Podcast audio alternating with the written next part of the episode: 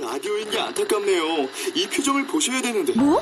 아 무슨 표정? 정말. 아 어떻게 했는데? KBS 라디오 7개 채널에서 제공하는 최고급 정보들을 사진과 기사 그리고 영상으로 확인하실 수 있습니다. 읽는 라디오 KBS 라디오 홈페이지 라디오.kbs.co.kr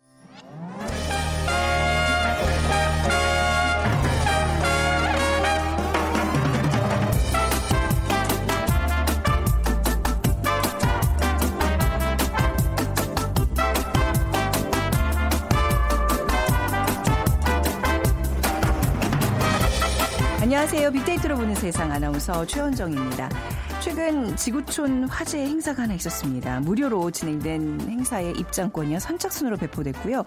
2시간 30분 만에 전석이 매진됐습니다. 인터넷에서는 안표가 최고 5천 달러에 거래될 정도로 큰 관심을 모았습니다. 어, 뭐 인기 걸그룹 아이돌 스타의 공연이 아니고요. 8년간의 임기를 열흘 앞두고 진행됐던 버락 오바마 미국 대통령의 고별 연설 행사의 얘기입니다.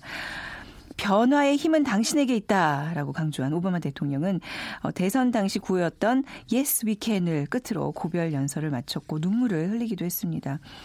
참 아름다운 퇴장이라는 생각이 들었는데요. 많은 생각을 하게 되더라고요. 잠시 후에 그래서 월드 트렌드 빅데이터로 세상을 본다 시간에 오바마라는 키워드 함께 또 분석을 해보겠습니다. 그리고 세상의 모든 빅데이터 시간에는요. 세계의 갑부 부의 편증이라는 어, 주제로 얘기 나눠볼게요. 자, 먼저 빅퀴즈 문제 드리겠습니다. 오늘은 미국의 대통령을 맞춰주시는 문제인데요. 자, 이 사람은 미국 켄터키주의 가난한 농가에서 태어나서 학교를 제대로 다니지 못했습니다. 하지만 책 읽기를 좋아해 먼 곳까지 가서 책을 빌려다가 밤새 읽곤 했고요. 정직하고 성실한 청년으로 자라 22살에 집을 떠났습니다. 상점과 우체국에서 일하는 동안 혼자 열심히 법률 공부를 해서 변호사가 되었고 1860년 미국 제16대 대통령이 됐습니다. 그리고 1863년 노예 해방을 선언했죠. 어, 유명한 연설을 남겼는데요. 미국은 자유민주주의 국가입니다. 국민의, 국민에 의한, 국민을 위한 정부는 영원할 것입니다. 결국 남북 전쟁은 북부의 승리로 끝났고 흑인 노예들은 해방됐습니다. 자, 노예 폐지, 노예 제도 폐지를 주장했던 미국 16대 대통령을 맞춰 주시면 됩니다. 1번, 조지 워싱턴. 2번, 트럼프. 3번, 링컨. 4번, 마이클 잭슨 중에 오늘 당첨되신 분께는 커피 도넛 모바일 쿠폰 드릴게요. 정답 아시는 분은 휴대전화 문자 메시지 지역번호 없이 샵 9730으로 보내주세요. 짧은 글은 50원, 긴 글은 100원의 정보 이용료가 부과됩니다.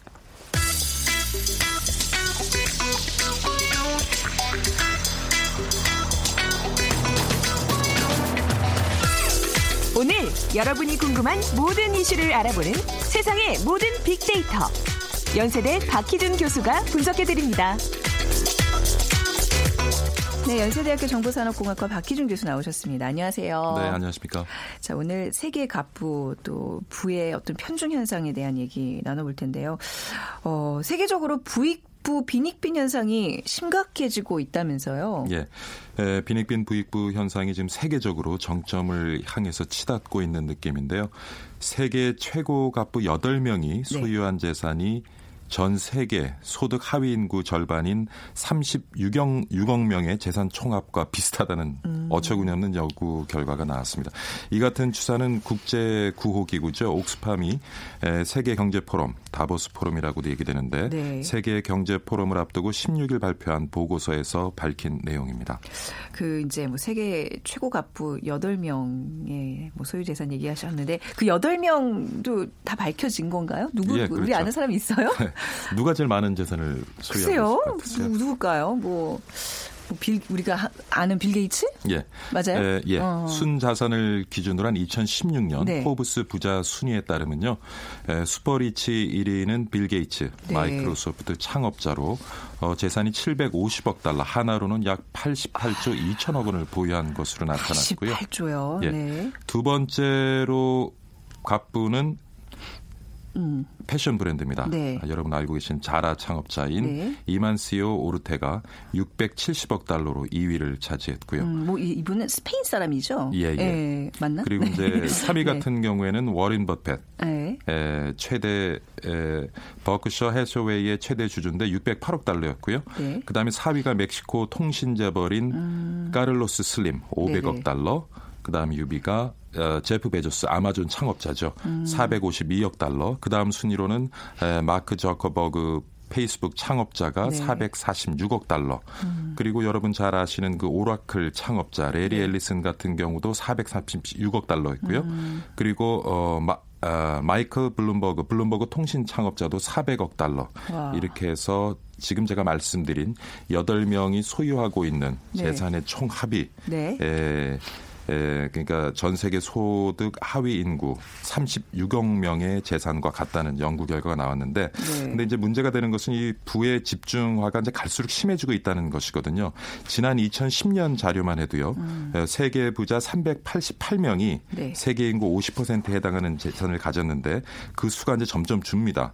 그러니까 2011년에는 177명, 네. 2012년에는 159명, 2013년에는 92명, 2014년에는 80명, 2015년에는 62명이던 것이 음. 2016년 들어서면서 갑자기 이제 8명으로 그 숫자가 어. 확 떨어지게 됐죠. 근데 이제 이 여덟 명한테 부가 더 집중이 된다는 거잖아요, 지금. 그렇죠. 네. 예. 그러니까 이게 아, 혹시 이뭐탑뭐몇위 안에 우리나라 사람도 세계 갑부에 좀 들만한 사람이 지금 뭐, 그뭐 있겠죠? 예, 네네. 50위 안에 50위 안에는 예, 예. 드나요? 네. 근데 뭐 이렇게 10위 네. 안에는 아직 아직 안 예. 들어요. 네. 그 부가 부를 창출하는 거잖아요. 이게 예. 이렇게 좀 재산을 갖고 있는 사람들의 재산 증식 속도가 더 빨라지고 그래서 빈부격차가 더 심해지고 있다는 게 지금 그게 문제인 거죠. 그렇죠. 지금 양극화 현상도 문제이긴 한데 네. 이 빈부 격차도 문제지만은 계층별로 재산 증식 속도가 갈수록 이게 벌어지고 있기 때문에 음. 네. 앞으로 이런 양극화 현상은 당분간 더 심화될 것으로 보여 지는데요. 최근 30년입니다. 1988년부터 2011년까지 자료를 보면 네. 에, 세계 최하위 10%의 소득은 1인당 연평균 한 3달러 정도 증가하는데 그쳤어요. 네. 근데 같은 기간 동안에 최상위 10%의 소득은 1인당 11,800달러 그러니까 아유. 1,400만 원 정도씩 불어난 것으로 지금 나타났습니다. 그래서 어, 하위 계층의 재산 증식 속도는 매우 느리고 그러니까 또 하나의 좀 구체적인 예를 드리면요. 베트남 예를 하나 드릴 텐데 에, 베트남 같은 경우에는 가장 부유한 사람은 하루 만에 가장 가난한 사람이 10년 동안 버는 돈보다 더 많은 돈을 번다는 통계도 있습니다. 그래서 네. 어, 이번에 그 자료를 발표한 에, 국제 구호기구죠. 옥스팜의 위니 비아니마 총재는 10명 중 1명이 하루 2달러 미만으로 살아가는 현실에서 그 소수에게 터무니없이 많은 부가 집중되고 있는 것이 문제고 네. 결국 이러한 불평등은 우리 사회를 분열시키고 범죄와 불안정성을 증가시켜서 희망을 꿈꾸는 사람들을 줄어들게 만들 것이라고 밝혔습니다. 우리가 한 10년 전에 뭐 20대 80 이론 해가지고 이뭐 예. 20대 안에 20%의 이제 상위층 사람들이 이 나머지를 끌고 간다는 얘기를 했었는데 이제 그것도 더 많이 격차가 벌어져서 정말 소수의 사람들은 계속 또 부자가 되고 빈민층은 더 어렵게 되고 아, 이게 굉장히 이렇게 숫자로 이렇게 비교를 하니까 참 조금 전에도 드네요. 말씀드렸지만 그 10명 중에 한 네. 음. 명이 우리 지구 인구 중에 10명 중에 한 명이 네. 하루 2달러 미만으로 아. 생활한다는 것 이런 것 좀 우리가 기억해야 되지 네. 않을까 싶어요. 이게 사실 뭐 우리도 왜 좀 돈이 있는 사람들 보면 그 돈으로 계속 재산을 증식을 하잖아요. 예. 그 속도가 굉장히 빠르고 사실 돈이 없는 사람들은 뭘 투자도 못 하고 정말 근근히 연명해 가는 그런 현상들을 보는데 이게 지금 세계적인 현상이란 얘기예요. 예, 우리나라에 국한된 현실만은 아니고 네. 아니고요. 세계적으로 그렇네요. 지금 일어나고 있는 현상인 네. 것 같습니다. 이번에 그 미국 대선 결 과도 이런 하위 계층의 불만이 좀 크게 작용한 거였잖아요, 그죠? 그렇죠. 네. 대체적으로 미국 지금까지의 어떤 그 정치 역사를 보면 부유층들이 공화당 네. 그러니까 아, 보수 정당을 지지를 했고 음. 그 다음에 하위 계층이 주로 이제 진보 정당 민주당을 네. 지지를 했는데 이번 같은 경우는 이제 반대 현상이 음. 나타났죠. 그래서 어, 도널드 트럼프가 미국 대선에서 승리할 수 있었던 것도 네. 음. 역시 이러한 하위 계층의 어떤 불만이 폭발하는 것이 아닌가. 그러니까 어, 어, 진보 정당, 진보주의자들은 우리 사회를 계속 어, 진보시키고자 하는 노력을 하고 네. 그러한 과정에서는 최근 와서는 시장에 소개되고 있는 새로운 기술들이 큰 역할을 하게 됐죠. 네. 그래서 그러한 역할들이 사실은 지금 우리 사회에 존재하고 있는 여러 가지 부의 편중 현상을 음. 해소시켜 줄 것으로 기대를 했지만 그것이 오히려 반대로 예. 지금 말씀하신 것처럼 부의 편중 현상을 더 가중시키는 그런 현상이 나타났고요. 그러다 보니까 아, 결국에는 에, 그러한 진보 정당보다 오히려 소득 하위 계층이. 에, 보수 정당의 에, 대선 후보를 선택한 것이 아닌가 보여지고요. 그다음에 이번에 미국 브렉시트 같은 경우에도 어, 역시 비슷한 연유에서 그러한 음. 국민들이 의사 결정을 한 것이 아닌가 보여집니다. 네. 이런 부익부 빈익빈 사실 우리나라가 더 그 어떤 부의 분배에 있어서 더 관심들이 많고 뭐 미국 사회보다 또 좀 더 이런 면에서 좀 진보적이라는 그 어떤 평가 같은 것도 있더라고요. 부에 대한 우리나라 사람들 뭐, 뭐 SNS 뭐 전 세계적인 분석이겠습니다만 어떤 얘기가 나오고 있나요? 그래서 뭐 아무래도 그 시간적인 제약이 있기 때문에 예. 제가 SNS상에서 분석 결과를 좀 말씀드리고자 하는데 부자라는 키워드로 분석을 해보면요. 네. 어, 우리 국민들 지난 그두 달간에 지금 음. SNS 자료를 분석한 건데 에, 부정적인 견해를 가지고 있는 층이 한 32% 그리고 네. 긍정적인 견해를 가지고 있는 층이 34%. 네. 근데 우리가 새해가 되면서 나누는 덕담 중에 네네. 건강하십시오. 올해는 돈 많이 버십시오. 부자 되세요. 예, 예, 부자 되세요. 항상 그래서 얘기하죠. 우리가 자본주의 사회를 살아가면서 누구나 부자가 되기를 꿈꾸지만 음. 네. 막상 부자에 대해서는 우리가 그렇게 긍정적인 음. 에, 견해를 가지고 있지 않다. 그래서 제가 또 최근에 와서는 부자하면 기업인이라고 또 인식하는 분들이 많기 때문에 네. 앞서서도 제가 그 세계 부자 8위 순위를 소개했지만 은 모두가 기업인이었죠. 그러네요. 그래서 네. 기업인이라는 키워드를 가지고 조금 또 어, 분석을 해봤는데 에, 부정적인 견해가 아, 35% 그리고 긍정적인 견해가 31% 그래서 최근에 우리 사회가 특히 이제 최순실 게이트를 겪으면서 기업인에 대해서 좀 음. 네. 더 부정적인 견해를 가지고 있는 것 같고요. 에, 그리고 상위 순위에 위치해 있는 연관 단어를 살펴봐도 부정, 부패, 편법, 창피 네. 뭐 이런 아주 부정적인 단어들이 열거되어 있는 걸로 봐서 우리가 뭐- 뭐 기업을 일구고 부자가 되는 음. 것을 희망하지만 이미 그런 것들을 일군 사람에 대해서는 네. 에, 굉장히 부정적인 견해를 가지고 있고 그리고 그런 것을 일구는 가정에서는 굉장히 편법적이고 네. 부정한 방법을 사용한 것이 아닌가 결국 음. 부자에 대한 우리 사회의 신뢰 수준은 굉장히 지금 낮은 것으로 낮다. 보여집니다. 공정한 어떤 수단이 동원됐을 거라고 사람들은 믿지 않잖아요. 그렇죠. 예, 뭔가 이렇게 불법이 자행됐을 거라는 그 부에는 그 이면에는 뭔가 그런 게 있을 거라는 어떤 그런 편견들이 갖고 있는데 아무튼 이렇게 양극화가 저 심해질수록 부에 대한 인식은 안 좋아질 텐데 말이죠. 근데 예. 왜 이렇게 점점 더 심해 양극화 현상이 더 심화되고 있는 걸까요? 이번에 이제 네. 자료를 발표한 그 옥스팜의 분석 결과를 보면요. 불평등 심화의 주단 원인은 결국 기업의 조세 회피다. 그리고 음. 기업의 노동자와 생산자 착취다. 과도한 주주 자본주의와 정경 유착 등을 이제 이유로 꼽았습니다. 그래서 지구촌 억만장자의 대다수가 자주 성가가 아니라 네. 선대로부터 재산을 물려받거나 정부와 긴밀한 관계를 유지해서 부를 축적한 사례가 많다라고 음. 근데 증거를 제시했거든요. 그래서 억만장자의 부 가운데 3분의 1은 상속을 받은 것이고 네. 43%는 정경 유착과 관련되어 음. 있다. 그래서 옥스팸 같은 경우에는 더 나은 미래를 만들기 위해서는 인간 중심의 경제 이제 예, 보고서에서는 human economy라고 얘기를 했는데요.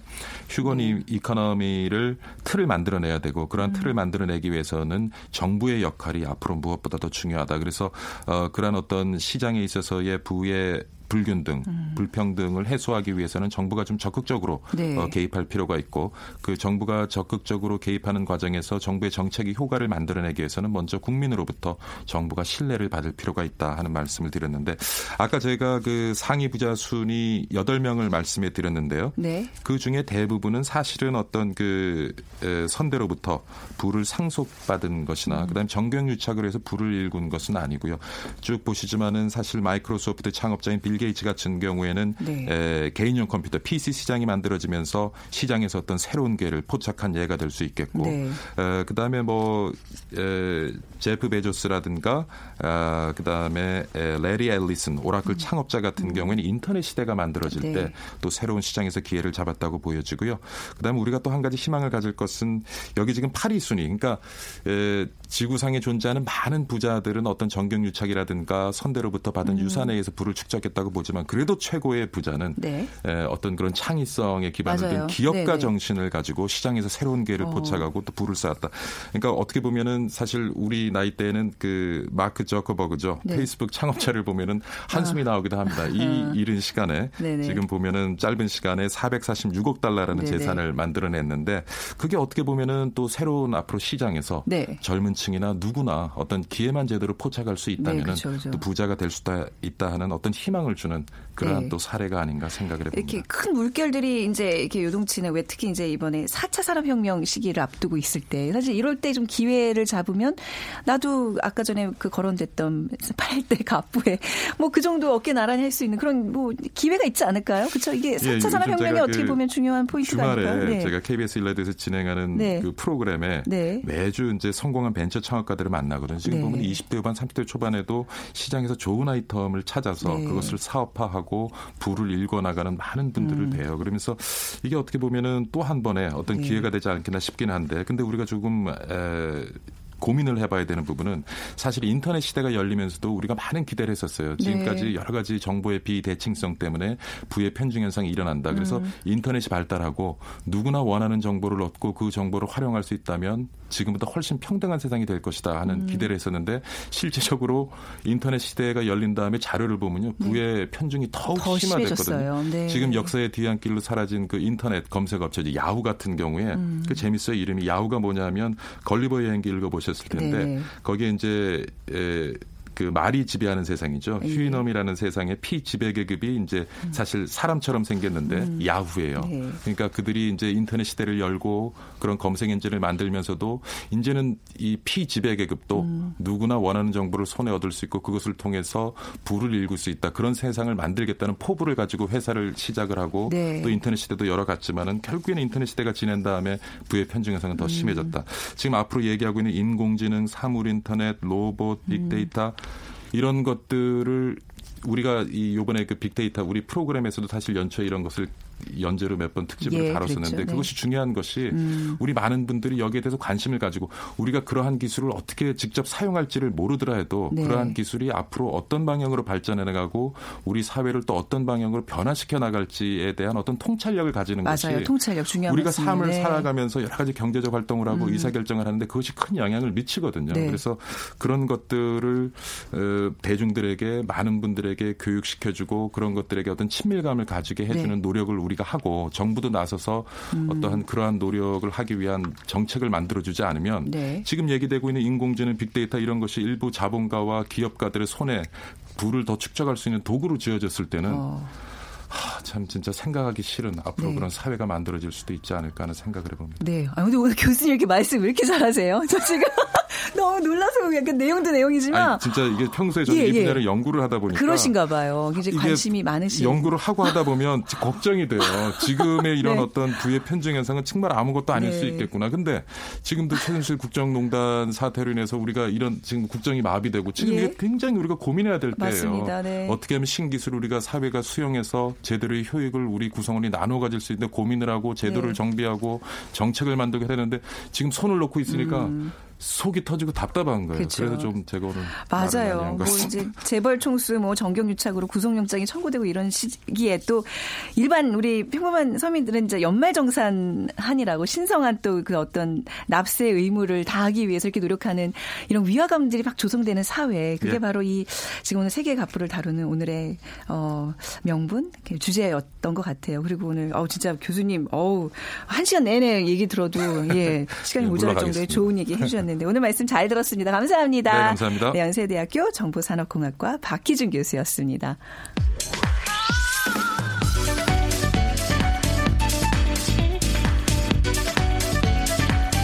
월드 트렌드 빅데이터로 세계를 본다. 르몽드 디플로마티크 임상훈 기자와 빅커뮤니케이션 전민기 팀장이 분석해 드립니다. 네, 오늘 빅커뮤니케이션 전민기 팀장과 함께하겠습니다. 안녕하세요. 네, 반갑습니다. 전민기입니다. 네, 그 르몽드 디플로마틱 임상훈 기자께서 좀 몸이 계속 안 좋으셔서 네. 오늘 또 혼자 하시는데 쾌유를 좀 이 자리에서 같이 좀 빌겠습니다. 혹시 듣고 듣고 계실지도 몰라요. 빨리 나세요. 네. 네. 자, 오늘 시작하기 전에 비퀴즈 부탁드릴게요. 네, 오늘은 미국의 대통령을 맞춰 주시면 됩니다. 미국 켄터키주의 가난한 농가에서 태어나서 학교를 제대로 다니지 못했지만 혼자 열심히 법률 공부를 해서 변호사가 됐고 1860년 미국의 대통령이 됐습니다. 청년 시절 도시에서 흑인 노예들의 비참한 생활을 본 이 사람은 큰 충격을 받았고요. 1863년 노예 해방을 선언한 미국 16대 대통령은 누구일까요? 1번 조지 워싱턴, 2번 트럼프, 3번 링컨, 4번 마이클 잭슨. 네, 중에 고르셔서 휴대전화 문자 메시지 지역번호 없이 샵 9730으로 보내주세요. 짧은 글은 50원, 긴 글은 100원의 정보 이용료가 부과됩니다. 자, 오늘 부지런히 진행을 해야 되겠네요. 네. 앞에 박희준 교수님께서. 오늘 하실 말씀이 아우, 네, 많으셨어요. 예, 좋은 얘기를 너무 많이 해주셔가지고. 먼저 버락 오바마 대통령, 오늘 오바마 네. 대통령 때 얘기인데 좀 이력을 좀 간단히 살펴볼까요? 네, 1961년 8월 4일 미국 하와이주 호놀룰루에서 어, 케냐 출신의 하와이 대학 유학생인 흑인 아버지 그리고 미국인 백인 어머니 사이에서 태어났죠. 네. 2세 때 하와이대 첫 아프리카 유학생이었던 아버지가 이혼하고 케냐로 돌아가면서 이제 뭐 할머니랑 어머니와 함께 살게 됩니다. 네. 어, 그러다 보니까 이 아버지의 어떤 빈자리로 인해서 술과 담배, 마약에도 손을 대면서 불우한 청소년 시절을 보냈는데 뭐 이런 경험을 통해서 관용과 화합을 배우게 됐다 나중에 이런 이야기를 하고요. 네. 1988년에 이제 머리가 좋았습니다. 하버드대학교 로스쿨에 입학을 해서 네. 1991년 최고 권위의 로스쿨 학술지로 인정받은 이 하버드 로 리뷰의 첫 흑인 편집장이 음. 돼서 주목을 받습니다. 첫 흑인 이런 수식어가 굉장히 많이 네. 그렇죠. 붙는 그런 오바마 네. 대통령입니다. 정치에 입문한 거는 언제였죠? 1996년이에요. 일리노이주 상원의원 선거에 출마해서 당선되면서 정치에 입문을 했고요. 어, 2004년에 이 흑인으로는 또 유일하게 연방 상원의원에 당선이 됐습니다. 그리고 2007년 2월 대통령 선거 출마를 선언했고 2008년 8월에 민주당 대통령 후보가 확정이 됐고요. 2008년 11월 4일 치러진 대통령 선거에서 이 공화당의 존 맥케인 후보의 두 배가 넘는 선거인단을 확보하면서 정말 압도적인 승리를 거뒀죠. 네. 2009년 1월 20일에 제44대 미국 대통령에 취임을 했고요. 2012년에 이제 민주당 대선 후보로 다시 출마를 해서 연임에 성공했습니다. 그때 당시 이제 미트 롬니 후보와 네. 접전을 벌인 끝에 재선을 성공해서 음, 8년간의 이 대통령 생활을 갖게 됐습니다. 이번에 이제 퇴임하면서 그 얼굴을 자세히 이제 보니까 정말 폭삭 늙었어요. 처음 진짜 들어갔을 때가 달라요. 네, 음. 사진 비교를 많이 저희 언론에서도 했는데 61년생인데 진짜 그만큼 자기의 모든 것을 정말 불사르고 나오는 그런 네, 느낌을 네. 굉장히 보기 좋지 않아요? 그 주름 하나 하나가 굉장히 그야말로 있어 보이는. 글쎄 뭐 예, 제가 개인적으로 이제 오바마. 대통령 좋아해서 그런지 모르겠지만 그 주름 하나 하나가 이제 음. 진짜 국민과 미국을 위한 어떤 맞아요. 고민의 흔적이 아닌가라는 아, 생각을 그렇죠. 해봤습니다. 그 며칠 전 미국의 한 또 TV 프로그램에 출연해서 퇴임 후에 무엇을 할지 얘기를 했다면서요? 제가 이제 가장 좋아하는 부분 중 하나가 이런 굉장히 어떤 무거움을 견디면서도 늘 네. 농담을 참 재밌게 그쵸, 잘해요. 그쵸. 여유 있게. 네. 그래서 이 TV 프로그램에 출연을 해서 음. 뭐 하겠냐고 했더니 어, 퇴임 후에 자명종을 맞춰놓지 않겠다. 꼭 그렇게 하겠다. 이렇게 강조를 아. 어. 했고요. 네. 뭐 그러면서 이제 퇴임해서 자유로운 시간에 자신의 재임 기간인 지난 8년을 좀 되돌아보겠다라는 이야기를 많이 했고 그러면서 이제 강연을 하겠다. 원래 음. 이제 대통령 되기 전에 어 대학교에서 학생들을 가르치기도 했거든요. 네.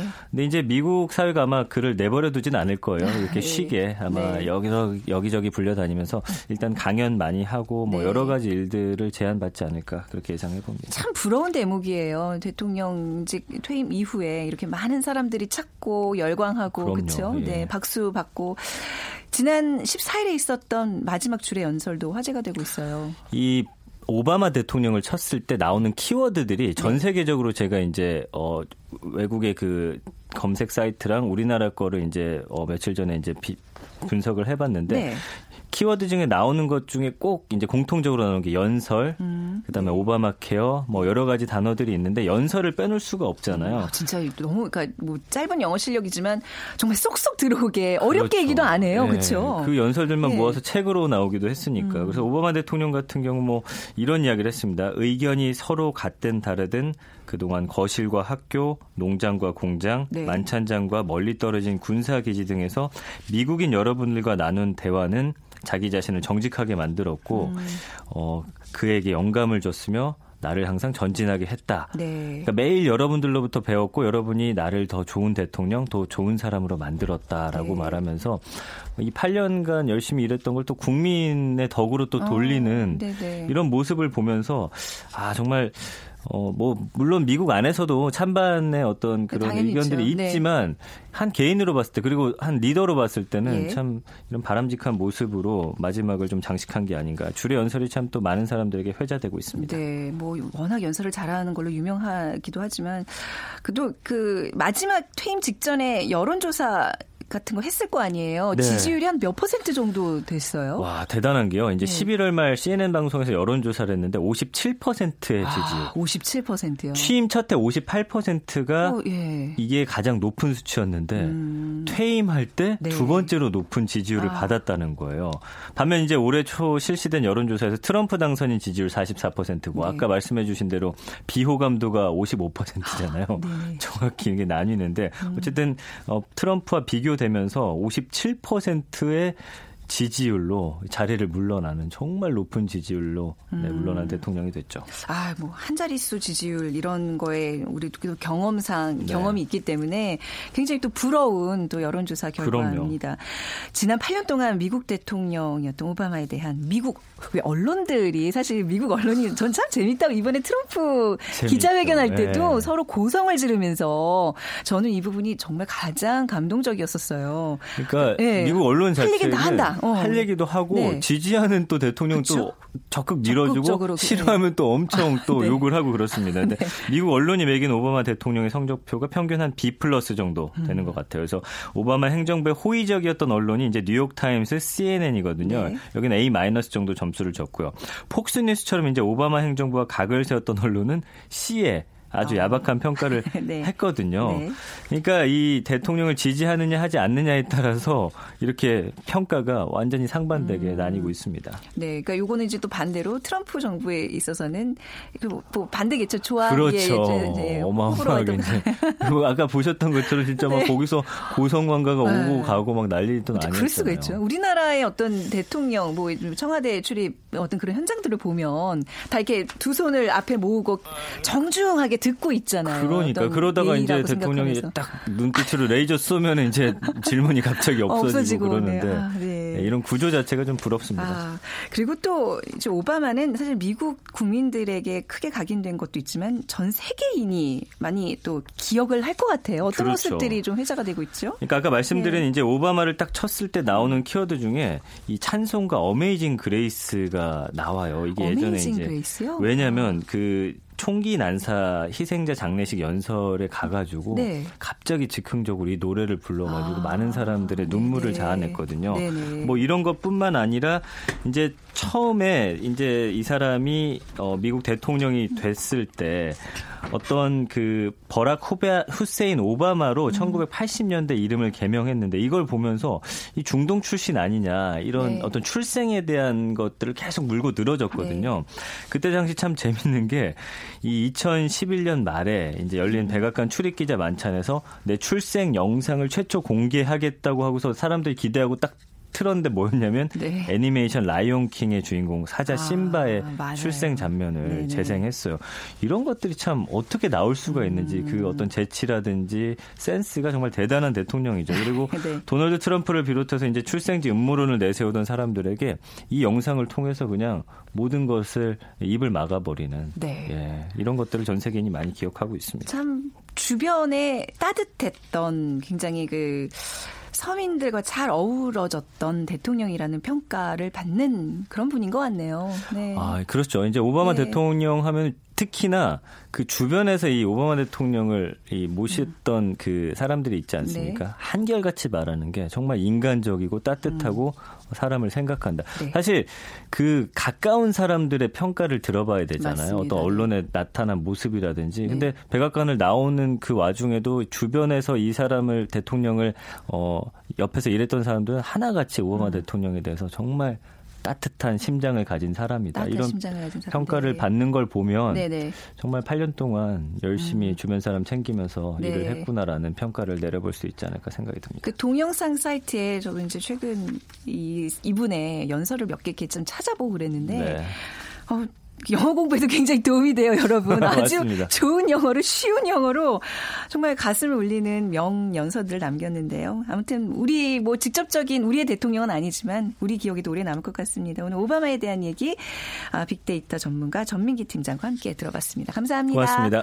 자, 오늘 3번 링컨 대통령 맞춰 주신 분들 중에 두 분 저희가 선정해 봤습니다. 2384님, 수염이 멋있는 대통령 오바마 퇴임사 보면서 우리에게도 언젠간 퇴임 이 아쉬울 것 같은 평범한 대통령을 기다립니다. 하셨어요. 맞아요. 군림하고 통치하는 대통령이 아닌 그야말로 말씀하신 것처럼 평범한 좋은 대통령 기다리겠습니다. 그리고 2199님, 역시 택시기사신데 어디 가에 손님이 계실까요? 지금 꾸벅꾸벅 졸고 계시다고요. 오늘 좀 장사 잘 되시길 바라겠습니다. 마무리하죠. 지금까지 아나운서 최원정이었습니다. 고맙습니다.